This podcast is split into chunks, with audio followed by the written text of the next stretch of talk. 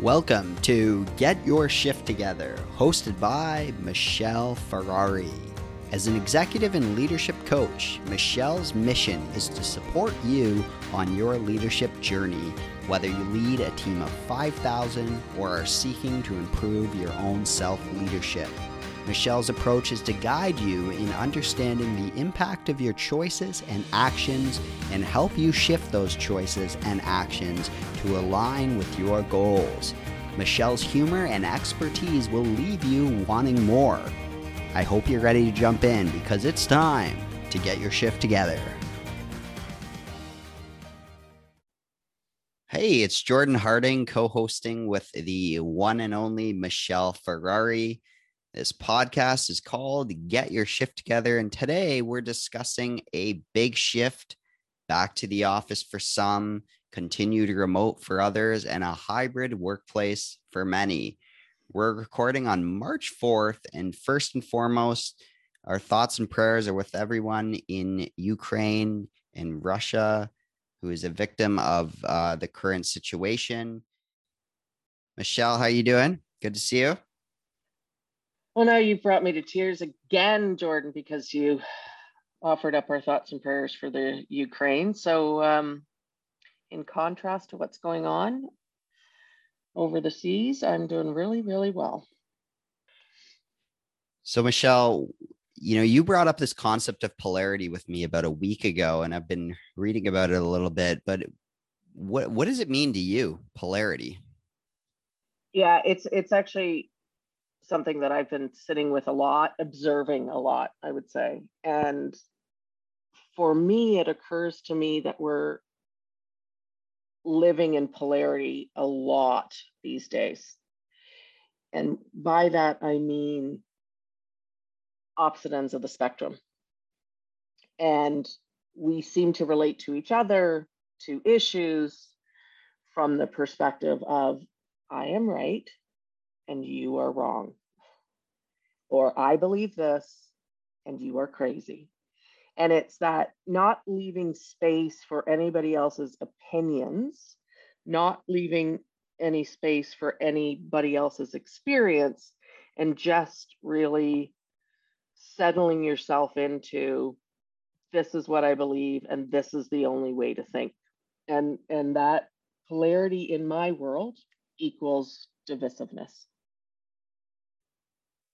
So yeah, it's polarities about you know being able to sit with those two potential solutions or opinions and being able to sit with other people's opinions and thoughts. Is that is that really well, polarity what... is really the inability to sit with two positions. Okay. The so inability. The inability to sit with two positions. And, and as leaders and as people in business, what we want people to practice is having that ability to sit yes. with those different sides and to sit with the i think you called it the in between before? The space in between. the space in between. The space in between. And and so um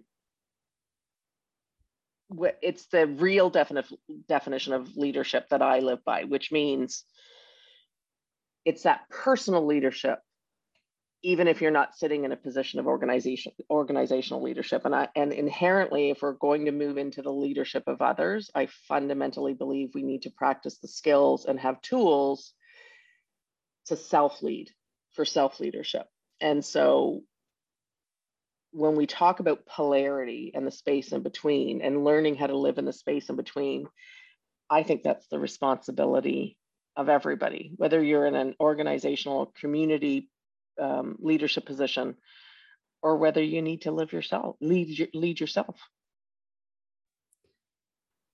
So how, how can people because i think the thing is people see something as a problem and then they they want to create a solution right away. But if if what i read was correct in some of my research it's like being able to understand there might not be a clear solution right away. And there may be all these different sides that that have all positives to them. Positives and negatives but it's negatives. the positives and negatives are how you perceive it yourself. So I, I love what you just said. So realizing that there are multiple sides. For me, uh, and so let's get specifically into back to work, right? So, back to work for some is a super exciting thing. For others, is just a lot of anxiety and um, frustration. And for others, they don't quite know how they feel about it. And so, what we're trying to do in the midst of all of that individuality is create operating systems and structures that guide sort of the masses.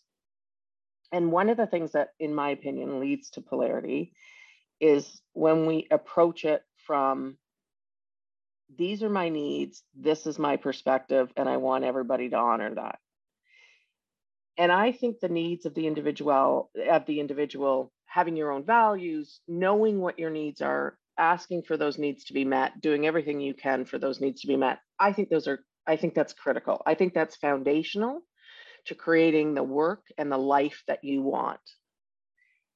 And it's not all about you. So because we live in society so unless you are in the woods by yourself not another human being for the you know for 4 hours around you the reality is we live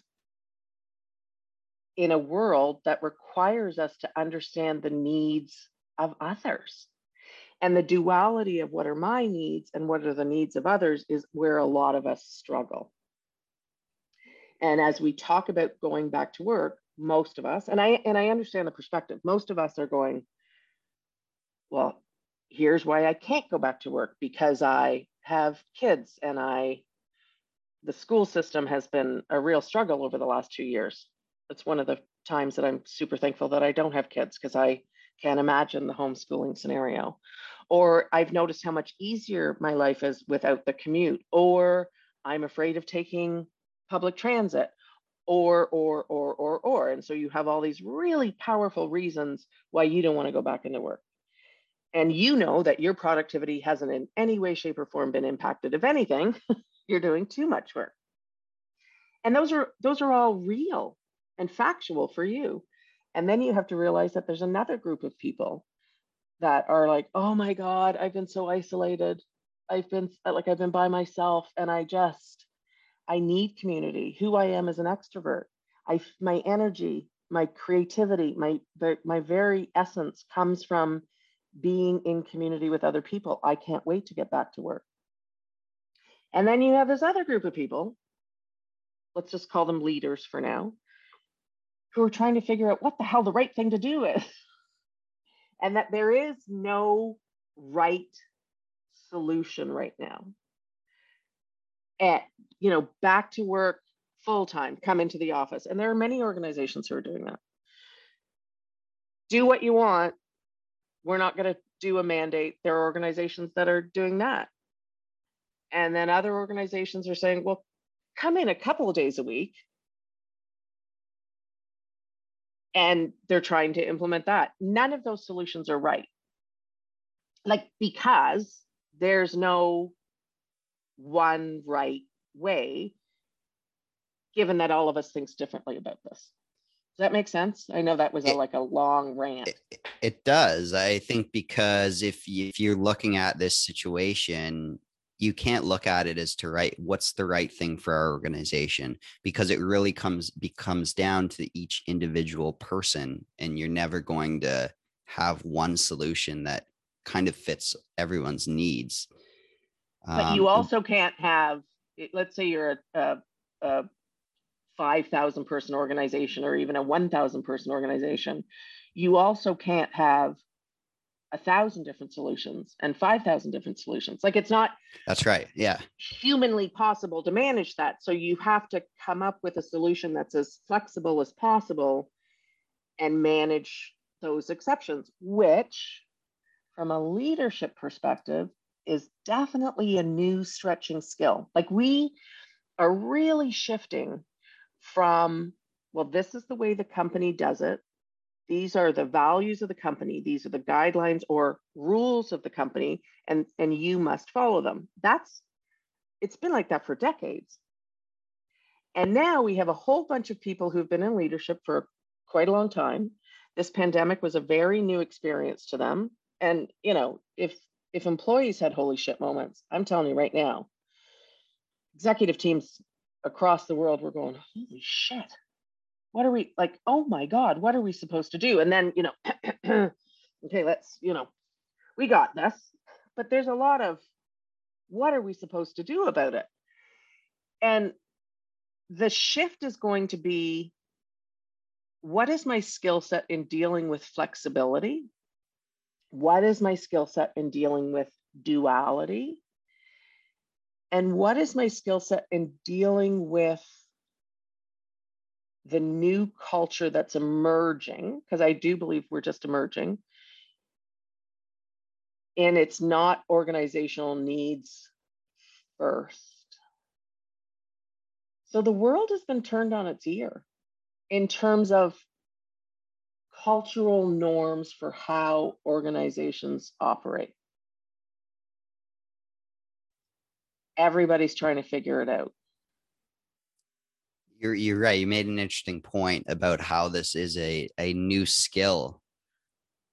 Is there a lot of pressure right now to figure out the exact right solution? Or do you think some people can roll with this and, you know, have a solution and then reevaluate kind of month over month of what's working. I would say that I'm dealing with some organizations that just want to say, okay, come on, back to work. Let's go. I would say can I can I stop you there too? Yeah. Um, because I I I read about this thing back re- return to work versus return to office because saying return to work is really Brilliant. like uh, maybe judging the productivity that happened over the last two years. What a brilliant nuance. Yes, love that. Love that. I haven't heard that yet. And that is, we should actually be saying return to office because I have to tell you, in my line of work, I have been dealing with burnt out, non boundary people who have said i'm doing more work than i've ever done. I don't There yeah. is no definite there's no separation between church and state anymore because i'm just in my office 24 7 exactly and i'm you know so for sure. Okay i'm going to try and implement that. Return to office. And so you know the reason i was so passionate about wanting to bring this up with you because i think i'm overcomplicating it and how i'm describing it what I want us all to do is take a beat and then take another beat and then take another beat and go, okay, here's what I think I need and want. And the organization that I work for doesn't have to give that to me. But wouldn't it be nice if they did? So that's our beginning point. Then, after you establish what you need and want, I want you to say, what does the organization need? So if you work for an organization that says, we would like you to come back to the office, notice your reaction to it, take a beat, and then ask yourself, why do they want us to come back to the office?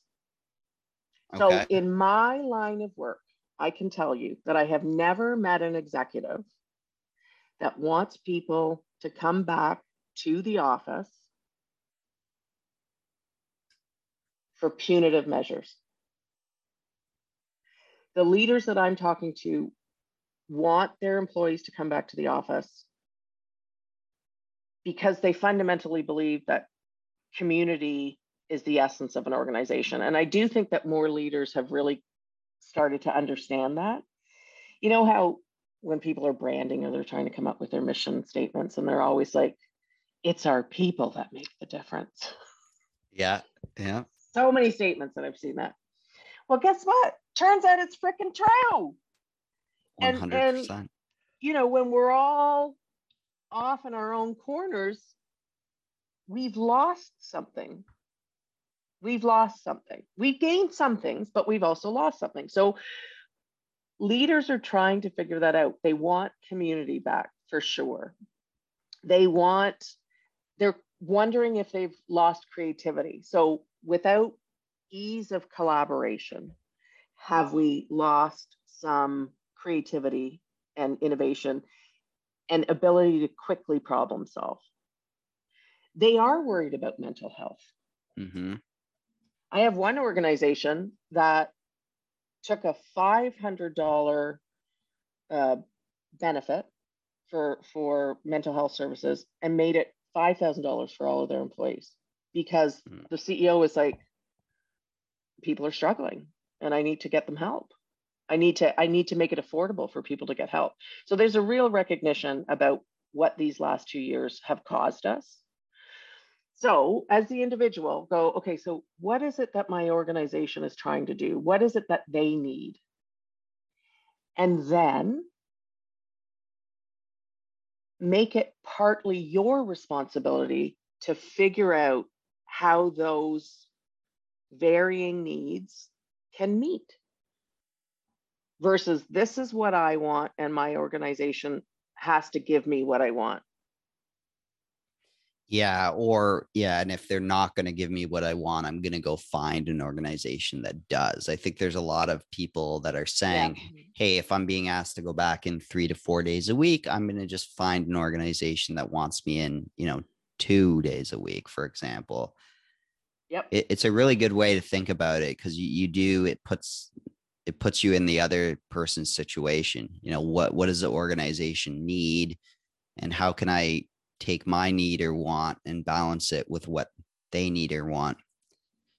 And organizational leaders need to do the same. Yes. So, yeah, you know, sure. so we've identified what the organization needs. And now, what are some of my people going to need? We've got single mothers. We've got people who are not married with no kids who have been complete, completely isolated. We've got people with sick parents and they're taking care of sick parents we've got people who are juggling things that I have to tell you, I couldn't even imagine juggling. I can barely juggle myself and my dog.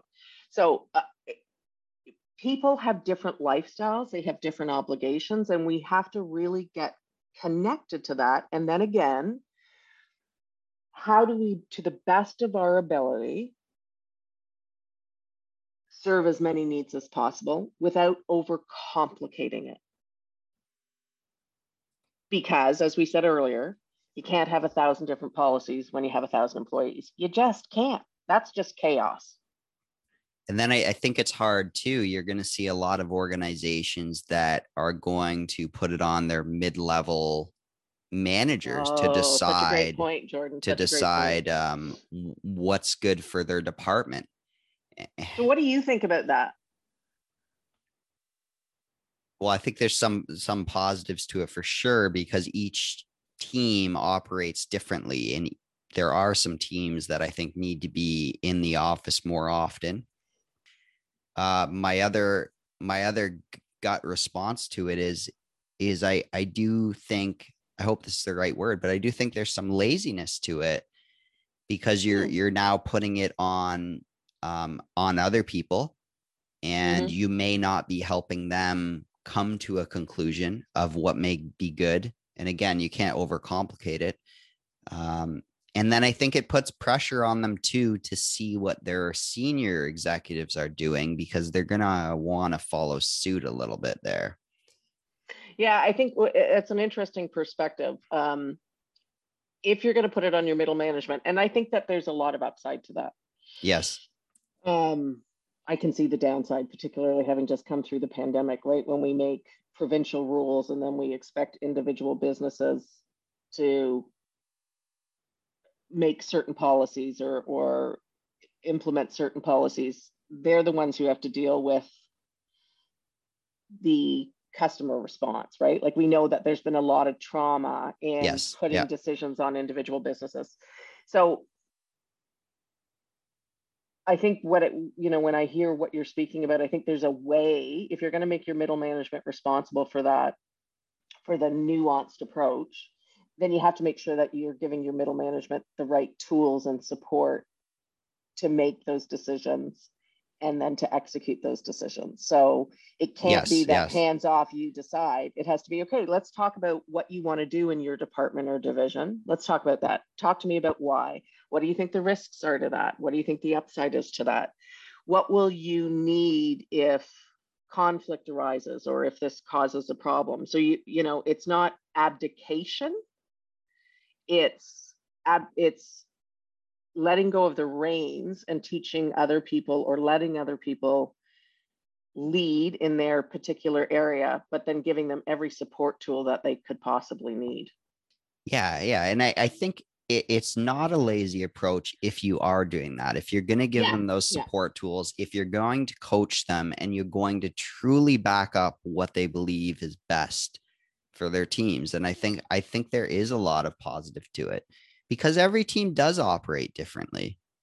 Yeah. Um, for sure. And I think and I think so this is, you know, again, this is why this topic was near and dear to me. I think over the last few years, we have seen this rise of the individual. And it's really funny because I'm, you know, when I'm coaching people, I always begin with the individual, establishing your vision for your career, connecting to your values, connecting to your choices. So that in like right the, the perspective of the individual. That's always the foundation piece but it's not the end piece.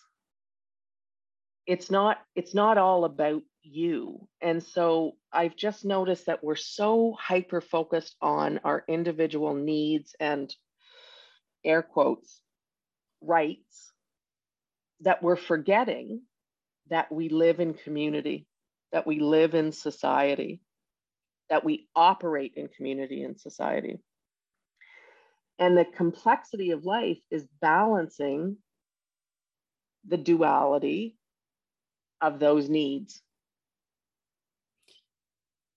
It's a good it's a good point. Like and even I've been asked at my work like, you know, what would be the ideal return to office for you? And I think the other question that would have been great is what do you think now think about what would be ideal for this organization as well? Yeah. Because I, I didn't right? I didn't think about that. And I do think some of the culture and collaboration has been lost. Uh, I also know that we've proven that we can work at home a certain amount of days per week based on who who my department is. Absolutely. Um, and I, I have, and I think a lot of people they immediately go to the fears they have with life right now, like you know, now I'm going to have to take the TTC and pay for the TTC every day, which is the Toronto uh, metro system. You know, I'm, I'm, maybe I don't make lunch every day. So I'm going to be spending money on food. The prices of everything has gone up. So there's a lot oh of goodness. worry there, right? Whether it's yep. gas, housing, groceries. And so people are starting to think like any way I can save money and not commuting or not spending money on lunch uh, they start to think, well, that's better for me. But but you're very much thinking about the short term bias there, I believe yeah, too. Because hundred percent. So because let me give you the other perspective now. Mm-hmm. So I uh, like you're you're absolutely right. And now, what is our individual responsibility to the collective economy? So this isn't about right or wrong. I just want people to slip on shoes that aren't theirs for a second and go, okay, so now we have organizations that have rented office space that are completely empty.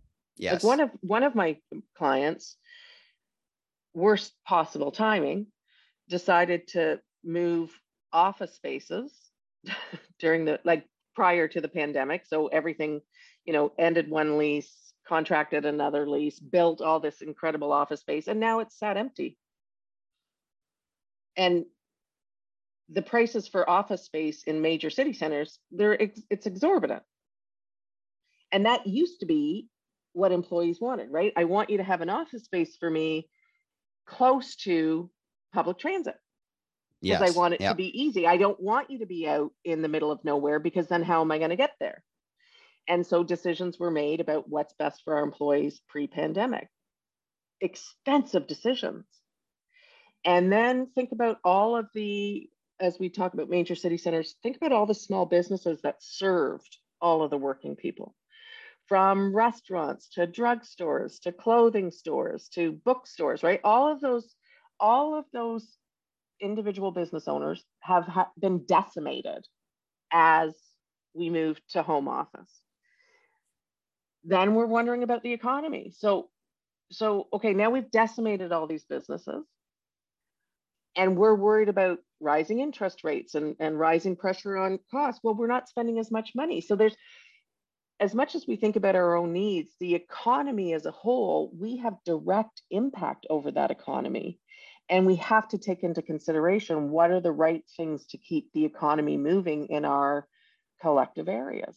But most of us don't take that heartbeat and say, okay, here's what I need as my kids are screaming or my dog is barking. That's our dominant need. But then, okay, well, what happens if all these businesses shutter? Now we have a lot more people on unemployment. But then we have people yelling about, well, how much money can we afford to give to people who have lost their light, uh, their livelihood? Mm-hmm. Yep. So we we have an obligation to understand our needs and then also to understand the needs of the collective. And then, and then, Jordan, have patience and empathy as we test out new ways of being. Because what I feel is we are in transition. And so we're not we're not dictating this is the way it's going to be. We're saying this is the way it's going to be now. Because if there's anything that we've learned over the last couple of years, in an instant, it can all change. And so, this patience and empathy is going to be critical for having some peace in our lives. And I will tell you, there's a lot of people that I speak to that just want a little more calm, a little more peace, a little less divisiveness. And how we do that is we begin with self and we extend to others. And that's the responsibility, whether you're the CEO of an organization or whether you're the data entry clerk of an organization. It's true. It's true. And I, I think that's such, you, you phrased it so well there, Michelle. It's, it's about having, it's about knowing we're shifting now and taking a beat and then figuring out, you know, where we go from there because we don't know what the world's going to look like in two months. We could have another wave of of COVID. I mean, hopefully it's it's over in terms of the severity of it. That'd um, be great. But we we don't know, and I don't think people know what the solution is. But you do make a great point. We have to look at the overall economy and how we fit into it, especially here in downtown Toronto. You know, you look at things like businesses that were in the path, the underground area you know under some of the busiest parts of toronto like the businesses have been decimated there that the people that do lunch services or dinners or drinks like dry cleaning you know there's right. so many businesses that fit into businesses. yep mm-hmm. i have to say i i went so so the path is um it's basically an underground pathways filled with little stores for people who aren't in downtown Toronto, and I know that there are many. Um, that wasn't meant to be a Toronto centric comment. Um, I went downtown for the first time yesterday. And so last week, when I was making these appointments to see customers, to see clients in person, it was very exciting. I was like, really, oh my God, yeah, let's do that. Yeah, fun. Okay, great. And then I woke up yesterday. And literally, for about half an hour, my thought was, okay, how can I get out of this? How can yeah, I? A hundred percent. How can I? How can I make an excuse without seeming unprofessional to get out of this? And I, and I, my anxiety was visibly rising, and I don't use the word anxiousness very much, but I was like, oh, this is this is weird. Yes. And then I couldn't get myself to move like I so I was like I had plotted everything out about how much time I needed, right, to get dressed and put on makeup. Oh my god. And instead of following the schedule that I'd mapped out in my head, I just sat there and I was like, I'm just going to have another cup of coffee until it finally got to, you know, go or don't go. And I decided to go. And so I'd spent probably about an hour and a half of, oh my, I don't know. Oh no, I don't know. I don't know. I can't explain why that was happening. I like I didn't have it. Like I'm not afraid of COVID. I, that's not like that's not been my experience. I think I'd just been in a routine for two years and then I had decided to change it. And I was like, wow, this is this is stressing my nervous system, whether I understand it or not. And then when I got downtown and you know, somebody said, Can I hug you? And it was the best experience that I've had in a really long time. I was really nervous. Now, when I said that to a couple of my clients, they were like, Why? Because that hasn't been their experience. They were like, oh, I'm just going downtown again we're all going to engage in this differently. And I don't want us to judge ourselves. And I sure as hell encourage everybody not to judge others. Because we're really, like, I can't even explain to you why that was my experience yesterday. And I'm glad I pushed myself. But for other people, you know, they could have had a panic attack. And we just need to be gracious with each other and have empathy and give people space until the waters find their new level, until we move from a period of transition to a period of, okay, we've now established a new normal. And that's going to take some time. Yeah, that, that's a really good way of putting it. And I was smiling on my end because I've I've done the same thing. You know, I I love meeting people in person, but I've even woken up at times and you you feel that. I felt that anxiety Absolutely. and other people don't. And I think it's about that that kindness of just just understanding being more understanding of every everybody no matter what they say or what they do um, 100%. kindness i would say and and as you were saying that the word that came up for me is curious curious so you know be curious about what other people are experiencing and feeling be curious about how so ask them questions it might provide insight for you it might make them feel like they're being heard and listened to like curiosity is is a really powerful tool in many situations in our lives. And I think in this particular situation, kindness and curiosity coupled will make this transition period a lot gentler for all of us.